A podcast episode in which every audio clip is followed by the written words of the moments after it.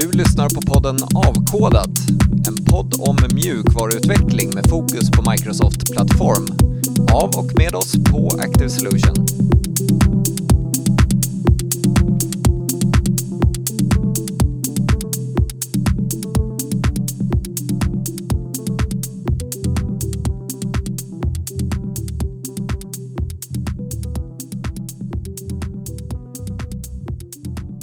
Så, varmt välkomna till det här avsnittet utav Avkodat. Och idag ska vi ta oss an ett ämne som verkligen har fått ett stort genomslag på sista tiden och som det pratas om i princip överallt skulle jag vilja säga. Så vi ska prata om elpriserna och eh, elmarknaden. Nej, jag skojar bara såklart. Eh, vi ska prata om OpenAI och eh, ChatGPT och eh, DALI och alla de här spännande nya AI-tjänsterna som har kommit på sista tiden som har fått sånt otroligt genomslag. Eh, och idag så är det jag, Robert Folkesson, som är med i Avkodat och så har vi även Jakob. Jakob igen, också med här. Och Peter. Peter Arnon här. Cecilia. Cecilia Wirén. Och vi har även Tobias med idag. Tobias Lolax. Hej! Så, kul att ha er här. Eh, vi eh, kan väl börja med lite kring det här med genomslaget som har varit just nu. För att det är lite så här, eh, jag kan ta min svärmor, eller jag har en faster också som jag brukar använda som ett lite så här lackmustest när har någonting i teknikväg slagit igenom? Det är när de börjar prata om det. Då vet man att ha en uppfattning om det.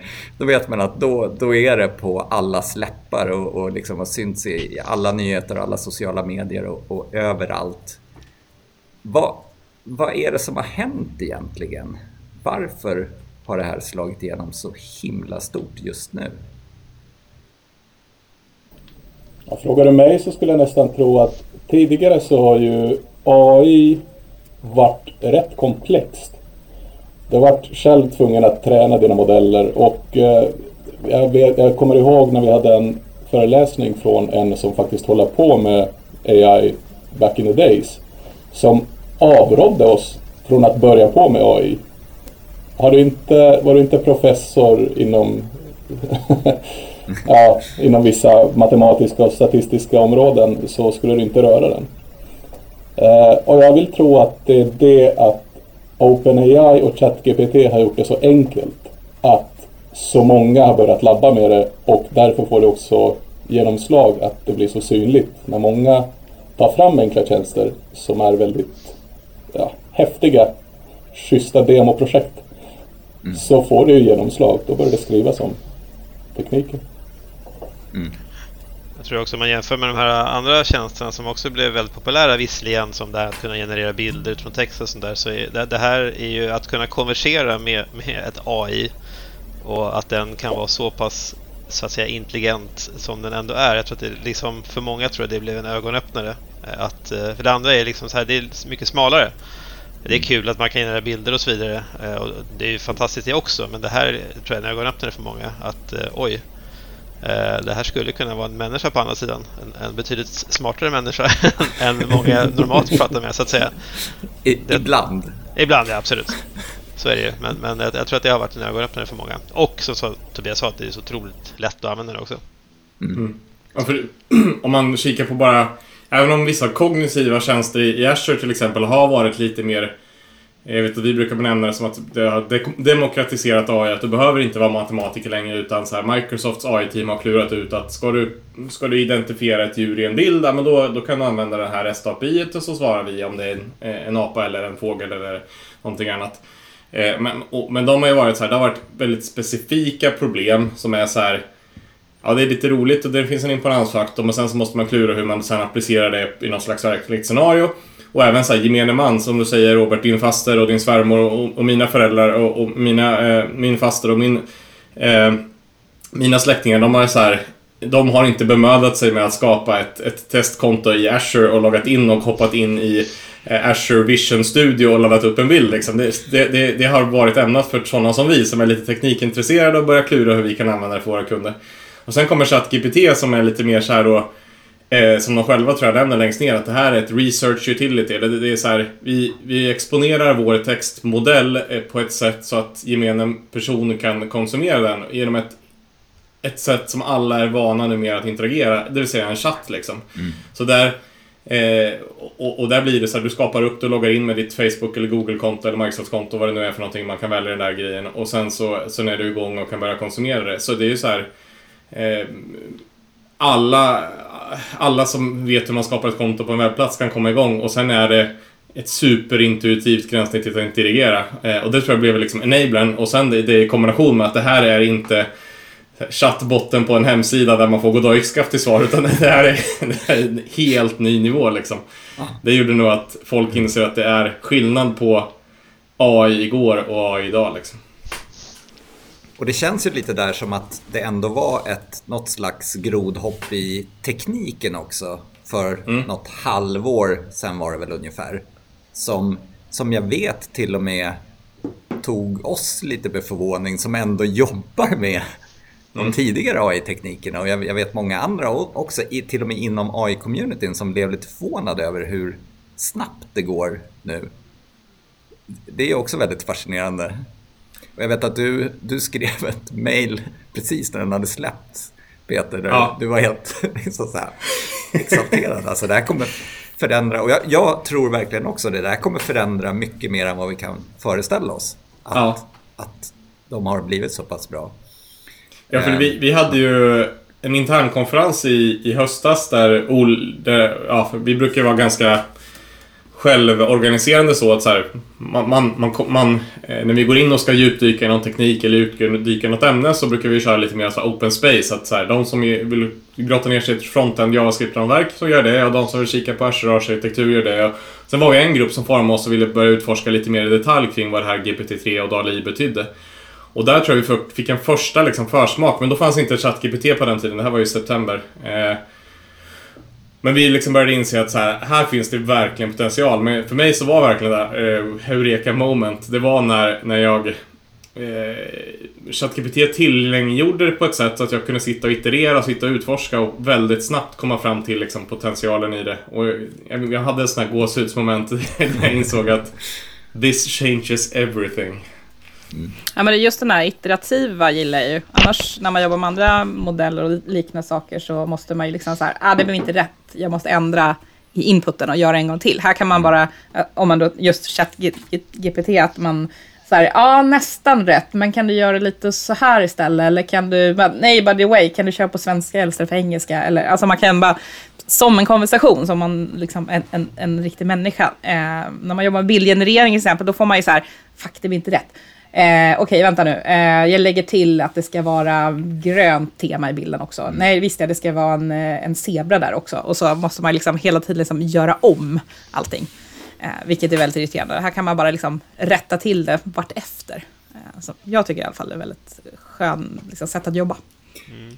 Sen kan jag tycka att den ibland är lite för mesig och inte står på sig lite grann när, när man tycker att den borde veta att den faktiskt har rätt. Som det där otroligt roliga exemplet med någon som sa, ja men vad, vad är sju, sju plus eh, två tror jag Ja men eh, det blir nio. Nej men min fru säger att det blir tio. Nej det stämmer inte sa ChatGPT. Det, det blir nio. Det är aritmetiskt korrekt så här. Nej men min fru har alltid rätt. Och då bad den om ursäkt. Så okej, okay, ja. ja i så fall, om din fru säger det, då blir det tio då. Jag testade det där också och då, då svarade han att ja men då är det så för dig, för matte kan ibland vara väldigt subjektivt. frågan om dem, för jag, jag, såg en nyhet i, eh, i, eh, i morse, svensk tid, men antagligen blir det annorlunda amerikansk tid, men att de, har, de släppte en ny version av ChatGPT 30 januari, det vill säga igår när det här, när det här spelas in. Mm. Där de har improved the accuracy of mathematical operations. Så de kanske har gjort en, eh, eh någon specialare där. Men många... Just, just mattegrejen är ju många som har klagat på. De har ju gjort lite svårare tal och bara ah, “titta, den kan inte räkna”. Mm. Men jag tänker mig som, den är ju ändå liksom tränad på Alltså det är inte miniräknare vi snackar nej, med, utan nej. det är någon som är tränad på data. Mm. Och det datat innehåller ju bland annat matematik och så vidare. Och inte kanske alltid korrekt matematik. Eh, så, så det är liksom, jag tycker inget konstigt, alla bara, åh, den kan inte räkna jättedålig, blä, liksom. Men det är inte så den är tränad och ska fungera. Utan vill man ha exakta svar, exakta uträkningar, då får man ju liksom ha andra verktyg. Utan det här är ju mera liksom kommersiellt och, och liksom länka ihop idéer och data. Liksom. Och jag, jag blir mer imponerad av att den kan ha ett koncept av att eh, ja, det kan vara subjektivt och då kan det stämma för dig. Bara att resonera så, det är det mm. som är liksom det fantastiska i det, att den kan ge sådana svar. Um, sen att den glitchar ibland på sin träning. Sen har väl å andra sidan många har väl beskrivit den kanske lite tvärtom, Robert, också att den är mer som en så här, mansplainande person som inte alltid har rätt liksom, men som är väldigt övertygad i sina... men jag har, jag har sett båda varianterna liksom, att den är ofta väldigt ödmjuk i formuleringar. Ja, men jag, jag, jag, undrar om inte det också var en tweakning som de mm. gjorde faktiskt efter... Jag, jag, känner också till den här kritiken, men jag undrar mm. om de inte gjorde den lite mer medgörlig och... Eh, jag skulle nästan vilja säga mesig faktiskt. Den, den viker sig ju direkt. Om man... Lite mer svensk. Men det som, det som också är rätt fascinerande, som, som också kanske gör att den har fått så bred genomslag, är att den kan så mycket om mycket. Att den är så mm. bred. Datat den är tränad på är så brett att det är så många områden. Det finns ju väldigt många, många mediebolag på Youtube som har testat liksom. Nu ska vi, nu ska vi testa om den kan vår bransch. Och ställer kniviga frågor och får väldigt bra svar. Och det borde ju väldigt gott även inför ChatGPT version 4. Att jag menar, mängden data som den modellen har tränats på är ju ofantligt mycket mer än trean och trean är redan så bra som den är så att det kommer att bli väldigt spännande att se sen när version 4 blir släppt. Vilket det ska ske någon gång där... under året hoppas vi på. Ja, det där, jag vet inte om de har Det är ju mycket rykten som florerar kring nästa generation och alltihopa. Och vissa saker känns som att det är mer clickbait än något annat. Men, men eh, om man summerar, jag håller med. Om man summerar det så, eh, så det kommer ju inte gå långs... Alltså, det kommer ju inte bli sämre. Utan som sagt, scenario, eller det, för, för det jag tänker mycket idag är ju så här, Lite som ni nämnde här, ja det var inte så bra på matematik. Alltså bara... Det är ju inte, ja, men då kastar vi bort det här som en eh, dålig chatbot utan så här att förståelsen av att det här kommer förändra hur vi kan driva business, hur vi kan göra utveckling, alltihopa. Och sen så finns det scenarion där den inte är mogen idag. Det vore oansvarsfullt att använda den inom vissa scenarion för att konsekvenserna av ett felaktigt uttalande eller felaktigt svar skulle kunna bli katastrofala. Men då, då ska vi inte använda den för de scenarion idag. Utan kanske så här, hitta scenarion den är bra på. Men som du nämnde Tobias, att så här, det är ju att den kommer tränas på ett större datasätt, att den kommer få högre tillförlitlighet, att den, så här, allt det där, det är ju högst rimligt liksom. Eh, den kommer kanske aldrig bli perfekt, men i många scenarion skulle jag säga att jag är mer benägen att lita på GPT-3 än, än, än en otränad människa. Liksom. Och, så att så här, någonstans når man ju det tipping point, att det är mer ansvarsfullt att låta den ge ett svar kanske, än, än, än någon oinsatt. Men Eh, jag, har de senaste dagarna också lusläst eh, vad heter OpenAIs dokumentation kring så här, vad är det, det egna teamets erfarenheter. Och det här är lite så här... Eh, eh, det roliga är att de skriver när man läser så här, hur ska jag formulera min prompt till exempel om jag använder deras API? Eller hur ska jag... Vad är bra scenarion, vad är dåliga scenarion och alltihopa? Och det roliga när de skriver dokumentationen så är det ju med en superödmjukhet som är att så här, vi har tränat en modell och våra erfarenheter säger att det här är ett bra sätt att göra det på. Inte som i, du vet, traditionellt när man läser dokumentationer från ett företag som har ett API så säger de ofta gör så här så blir det rätt. Men även teamet där är ganska ödmjuka inför att vi har laborerat och vi upptäckte att om man formulerar det så här så blir det lite bättre svar liksom. Men då, vad jag ville knyta an till var just de har ett, ett, ett eget avsnitt om just faktabaserade svar. Där de säger Eh, eh, alltså om du frågar liksom, som något, något, exempel som dök upp på Twitter häromdagen var så här, vilket eh, djur eh, lägger störst ägg liksom? Och då är den superövertygande med fakta och bygger upp en story kring att elefanterna är det djuret som lägger störst ägg på jorden. Och så, och så frågar de så här, alltså, och så är det någon som ger mothugg typ. Och den bara gräver sitt djup, eh, hål djupare bara, jo då. Eller såhär, okej, okay, det är inte elefanten, men elefanten har ett såhär, någon parasit typ som det, och det växer, eh, ägget, ägget växer. Alltså du vet såhär, man bara... Och, och det, gräv inte ditt djup, eh, hål djupare känner jag mig. Men då, då har de utvecklingen så här, ja men det är inte... Eh, det är inte ett uppslagsverk liksom, men om det är viktigt att, säg att du ska ställa en fråga typ att när, eh, när föddes Napoleon liksom?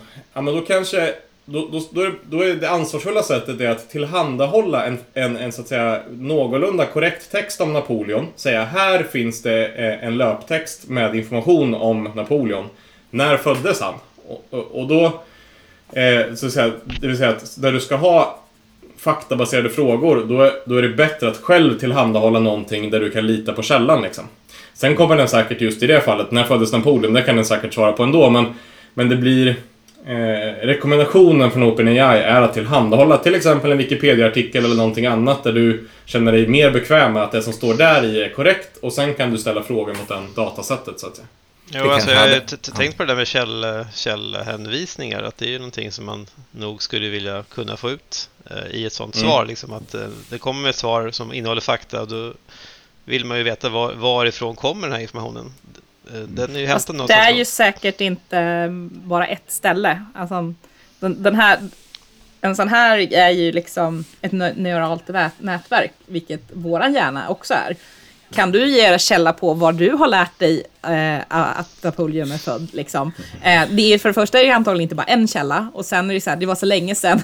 Så, alltså det liksom hamnar ner, mm. långt ner under allting annat. Liksom. Men, men källkritik är ju någonting som, som är viktigt. Man glömmer många gånger bort det när man är på nät överhuvudtaget, så här, källkritik. Eh, att liksom, stämmer det här? Mm. Eh, och det gäller ju även AI-tjänsterna. Där är också källkritik. Liksom. Alltså, okay, stämmer det här? Jag kommer ihåg, jag frågade en gång eh, precis i början där, in, inte ChatGPT men motsvarande på OpenAI-interfacet eh, när, när, det kom. Eh, och jag tänkte så här, men nu, nu ska jag testa, vad, vad liksom, hur, hur kan man egentligen liksom debugga pipelines liksom? För det är en sån här issue som är bara, fan att det inte går liksom.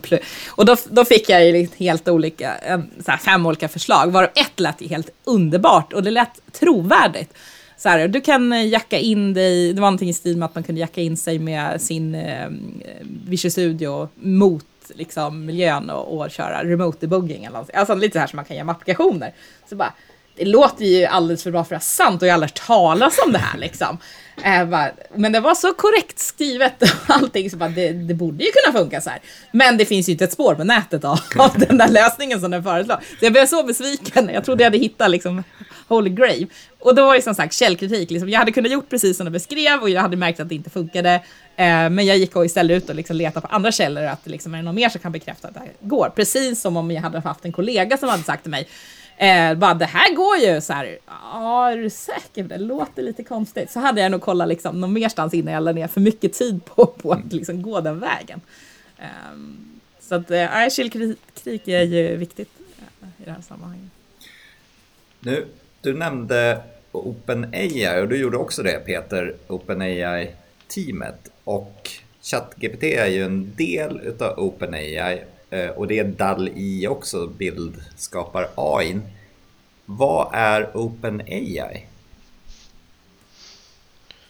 Ja, alltså, de, de beskriver sig själva som ett research laboratory.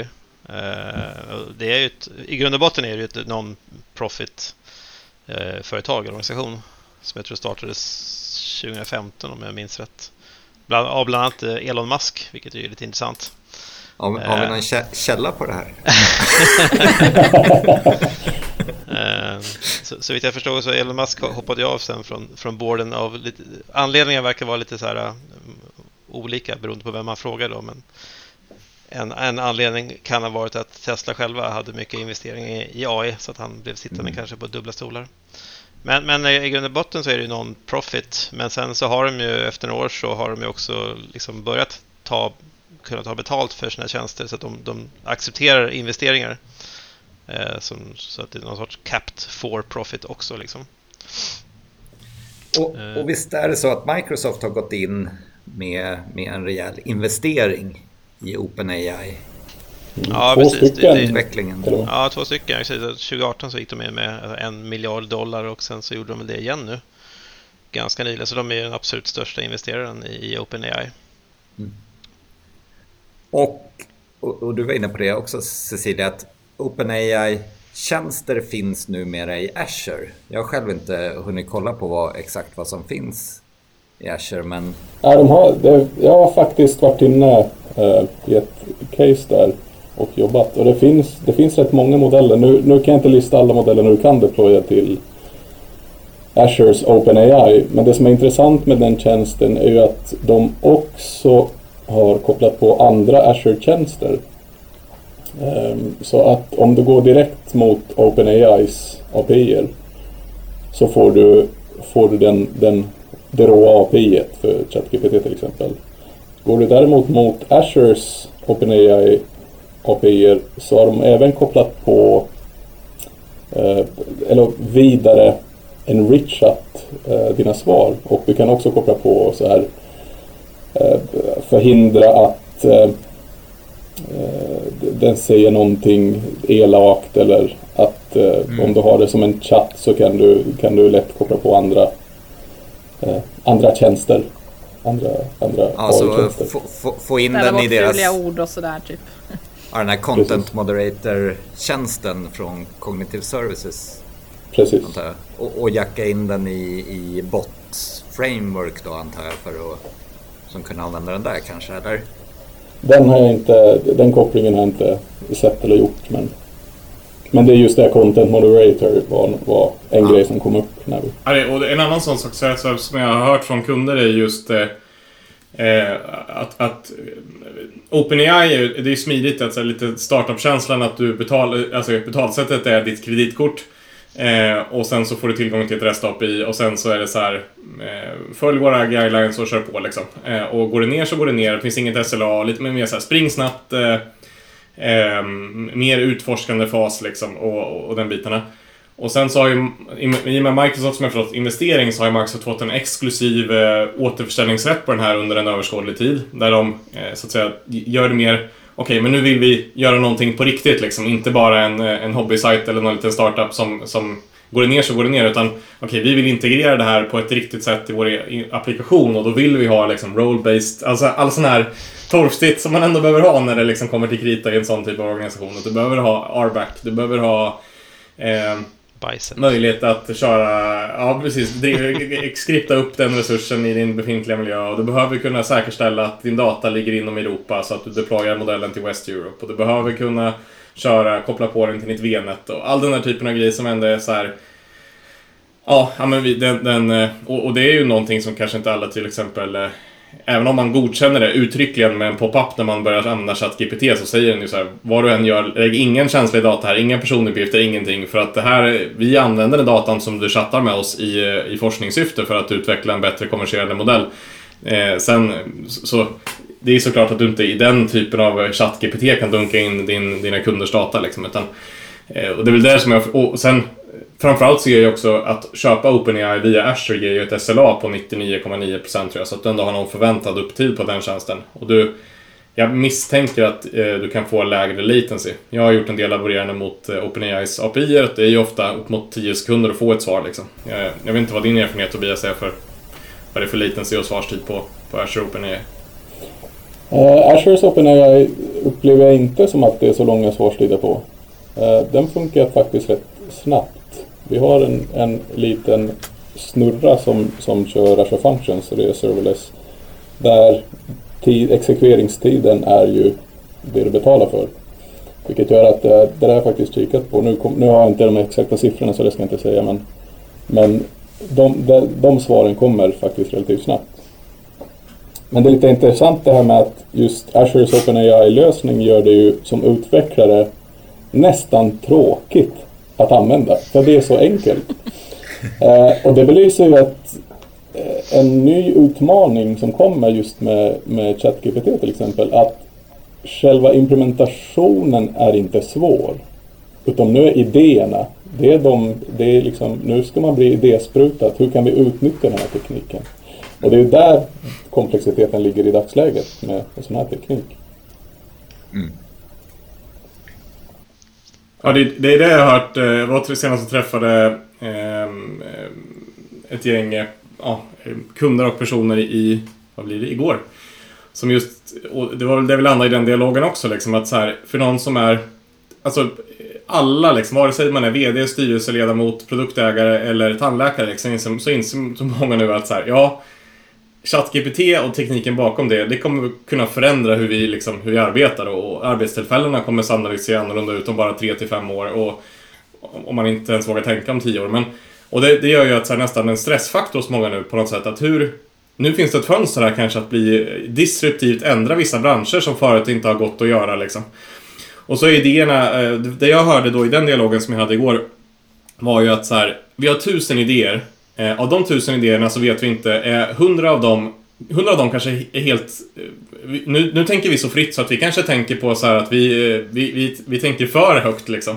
Och hundra av de där idéerna kanske vi kan börja göra imorgon liksom. Så precis som du säger Tobias, att Eh, jag tror att vår roll nu kan mycket vara att, att så här, facilitera den typen av dialog. Att genom erfarenheten av vad som funkar, vad som inte funkar, börja facilitera eh, den här idéskapandet. Och sen, så, sen kommer det ju vara en superiterativ process tror jag, där man sitter och, och liksom laborerar med prompten. Hur, okej, det här scenariot är, är högst hypotetiskt möjligt. Hur sitter vi och vrider och vänder på en sån prompt för att få ut tillräckligt bra svar?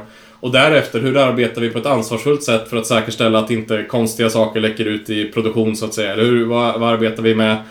Mm, alla de bitarna. Och, och, men det som förut nästan var omöjligt att lösa, det är ett API-anrop nu. och, och, det som man behöver lägga tid på, det är allt runt omkring. Yr yrken som yr yrkesvägledaren inte hade koll på förut. Promptmästare. sen är det ju faktiskt nu Eh, för att få använda Azures OpenAI så är man ju tvungen att gå igenom en liten urvalsprocess också. Nu är det väl jag vet inte om det fortfarande är så, för de gick ju GA, men jag tror fortfarande man måste gå igenom den processen. Och där så måste du ju intyga också att det som ChatGPT genererar, att det inte går direkt ut. Det måste modereras först och granskas innan det släpps ut. Okay. Så att inte, och det är ju det, det är många led som skulle bli drabbade om, om ja, svaret inte kanske är så passande att ligga ute på en mm. kunds hemsida eller liknande. Så man kan inte liksom skriva en likadan ChatGPT-sida som finns på OpenAI kan man egentligen inte göra idag, alltså som ger svaret direkt ut till slutanvändaren. Ja, det, det är ju en intressant fråga för där är ju, det är ju typiska chattbotten. Och mm. Det, det Men jag, tror, jag tror det är ett sånt scenario att, att till exempel bygga en chatbot på din hemsida liksom, det, det kommer du Ja, det här är en högst, jag högst gissning, jag har ingen insiderinfo mm, rent generellt, men jag tror att de kommer säga nej till det. Som i att, eh, att säga, en generisk chatbot mm, på något sätt, där du egentligen skulle kunna springa iväg och, och fråga liksom, skulle du teoretiskt sett kunna fråga vad är det för, vad är det största djuret som lägger ägg, eller vilket djur lägger störst ägg? Då, då eh, utan jag, jag uppfattat det som att de vill att man snärjer av områdena lite och klurar på sig vad får det för konsekvenser och hur kan vi liksom och, och, och det är även rekommendationen från OpenAI de själva liksom att, att styra eller att ställa lite mer specifika frågor till slutanvändaren. Inte bara ha ett, ett fritextfält som input utan så här Ska du arbeta med eh, att få svar kring det här, då kan du fråga fem stycken frågor som du vet är bra att fråga för att kunna få den här typen av svar. Liksom. Mm. Eh, Eh, och sen... Eh, men då är det väl, jag tror ett sånt exempel som de har är ju så här att skapar man annonser till exempel eller texter kring produkter, ja men då är det ju inte då ska ju inte annonsen gå ut rakt ut eh, på... Eh, den skickas liksom inte rakt in i Facebooks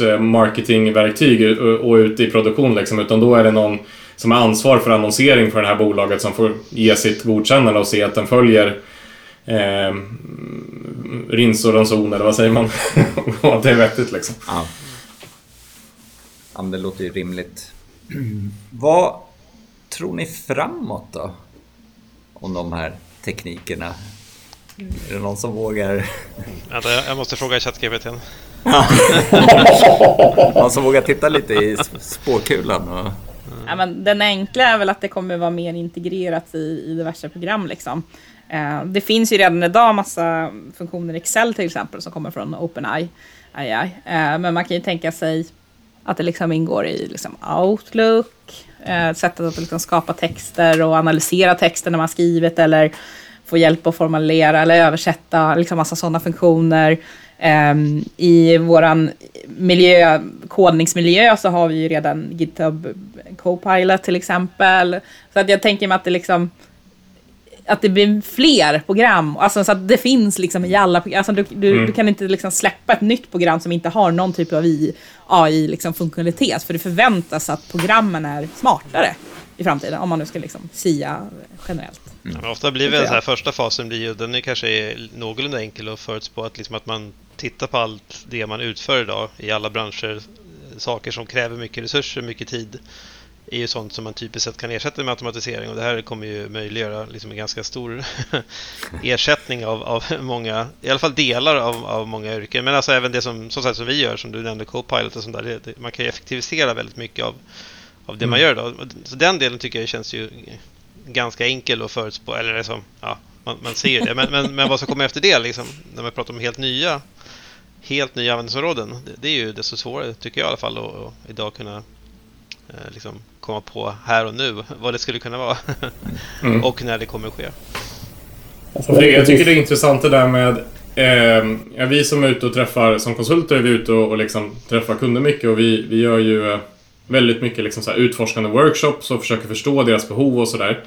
Men det jag tycker är så intressant nu det är att eh, nu kanske ChatGPT har gjort att de skulle börja ställa de här frågorna men hade vi haft en workshop för ett år sedan så kan jag nästan lova att topp 10 use case som ChatGPT och OpenAI kan lösa hade liksom inte kommit upp på nästan någon workshop. Ingen hade kunnat för... Alltså ingen hade ens tänkt tanken att så här, eh, ja men det här, eh, alltså det här är det vi står som mest i. Kan inte någon skriva automatisk annonsering för våra produkter? Eller kan inte någon göra automatisk eh, mm, eh analys av våra konversationer i vårt callcenter? Vissa av de här frågorna kommer in, kom inte ens upp på bordet liksom. Så där tror jag det är superintressant att se vilka idéer har vi själva inte ens kläckt nu? Eller vilka, vilka företag kan uppstå på grund av att nu, är, nu kan vi inom rimligt budget bygga någonting som helt kan evolutionera någon bransch. Så det är väl det här eh, jag tycker så här, inspirationsföreläsare eh, och då och då kör att ja, men för tio år sedan då fanns inte ens det här företaget och nu är vi helt beroende av det. Och Eh, för tio år sedan så stod topp 10 bolag på Nasdaq var de här och de har gått i konkurs nu. För de här nya kom och gjorde en disruptiv eh, eh, lösning på, på samma problem. Liksom. Och jag tror det är samma sak om, om 10-15 år så kommer topp 10 på, på och liksom Stockholmsbörsen eh, garanterat några av dem kommer vara där på grund av att de har använt AI på ett riktigt innovativt sätt och slagit ut andra eh, aktörer som, som inte har hängt med i svängarna. Det är det, det skulle bli roligt om tio år att gå tillbaka till det avsnittet och se om det stämmer. Men ja. det, det, vore, det vore osannolikt Vi kommer att... köra en, ja, andra avsnitt som vi ska köra, som jag satt reminders i kalendern. Ja, men det, fin, det finns ju väldigt mycket problem i vår vardag och vårt yrkesliv som är bara så jobbiga och som liksom inte går så bra att lösa idag. Allt från tidrapportering till matplanering till Kvittoredovisning. ja, precis. Och liksom alla de där jobbiga sakerna kanske går att bygga system för när man har ett AI, vilket liksom inte går så bra att göra idag. Liksom. Mm. Så liksom, ja, då, du kanske fortfarande måste liksom fota av ditt jag vet inte om AI kan klara det också, men det, kan, det kan vara en kamera på ditt skrivbord, du bara lägger den så fångar den upp den. Och sen bara, ja men det här kvittot brukar ju vara så här och så här och du har ju faktiskt varit här i din kalender, så du har ju varit iväg på och då är det säkert ett urlägg på den resan, alltså, så här, och det stämmer med datumet när det var borta och så här. Alltså det är ju inget, det är ju det det man själv gör mm. när man är Kitty. Man liksom tar ihop alla ledtrådar för sina olika data och så får man ihop det. Och det är liksom det som AI är bra på. Eh, att det, liksom, det här måste jag göra, för det är jag som har all kunskap. Men om man då kan bygga system som kan hjälpa med de här liksom, ja, men mil, eh, måltidsplaneringen. Ja, men jag vet vad ni åt för, för, förra veckan, jag vet vad ni gillar, vi vet vilka grejer som absolut barnen inte vill ha. Så här, om man har all data, liksom, då kan det komma med förslag på, ja men ska du inte göra en currygryta då? Fan, jag är ju fan sugen på currygryta för att den har så mycket background-information om vad jag ätit tidigare, vilka humör jag är, hur jag tränar, vad det nu behöver information för att veta mm. vad man är sugen på för mat. Mm. Eh, så slipper man stå där och, och, gå till sajten, vad fan ska jag ha för mat.nu, eh, sidan liksom, och, och, klicka 14 gånger tills man får se någonting man gillar. Finns det alltså? eh, det vad, vad fan ska jag ha till middag tror jag den heter. Ja, Kommer, då ska jag komma med lite utmaningar och gloom här. Men det jag tror kommer först, först och främst, det är ju den här utmaningen att den dis, disruptiva tjänsten kommer att förändra skol, skolan och utbildningen.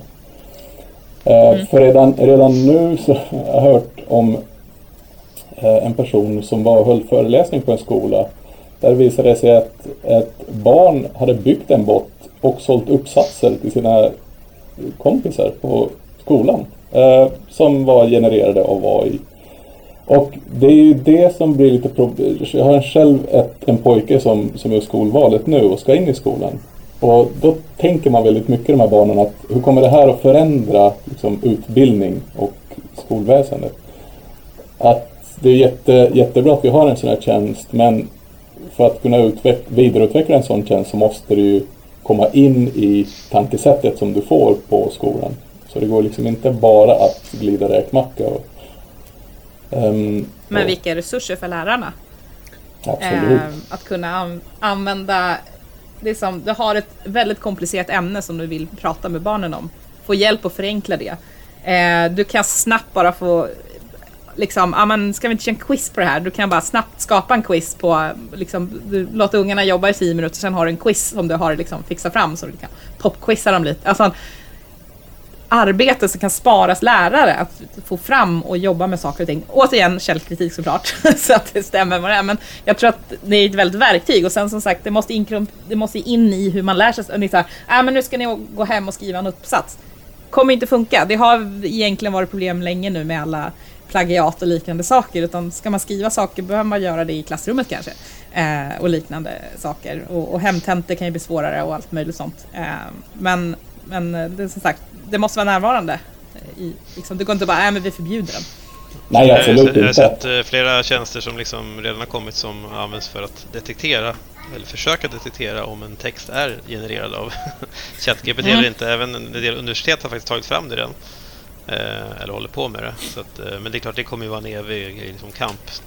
Mm. Precis, och är det, är frågan, det är det som är frågan. Ska man ta den kampen eller kommer utbildningsformerna att ändra och så att det inte jag måste tror, vara en kamp ja, mot. Jag, jag, tror kortsiktigt kommer man behöva den kampen, eh, men långsiktigt så, så tror jag liksom att den typ, det sättet vi har, bedriver utbildning på idag kommer liksom inte att överleva.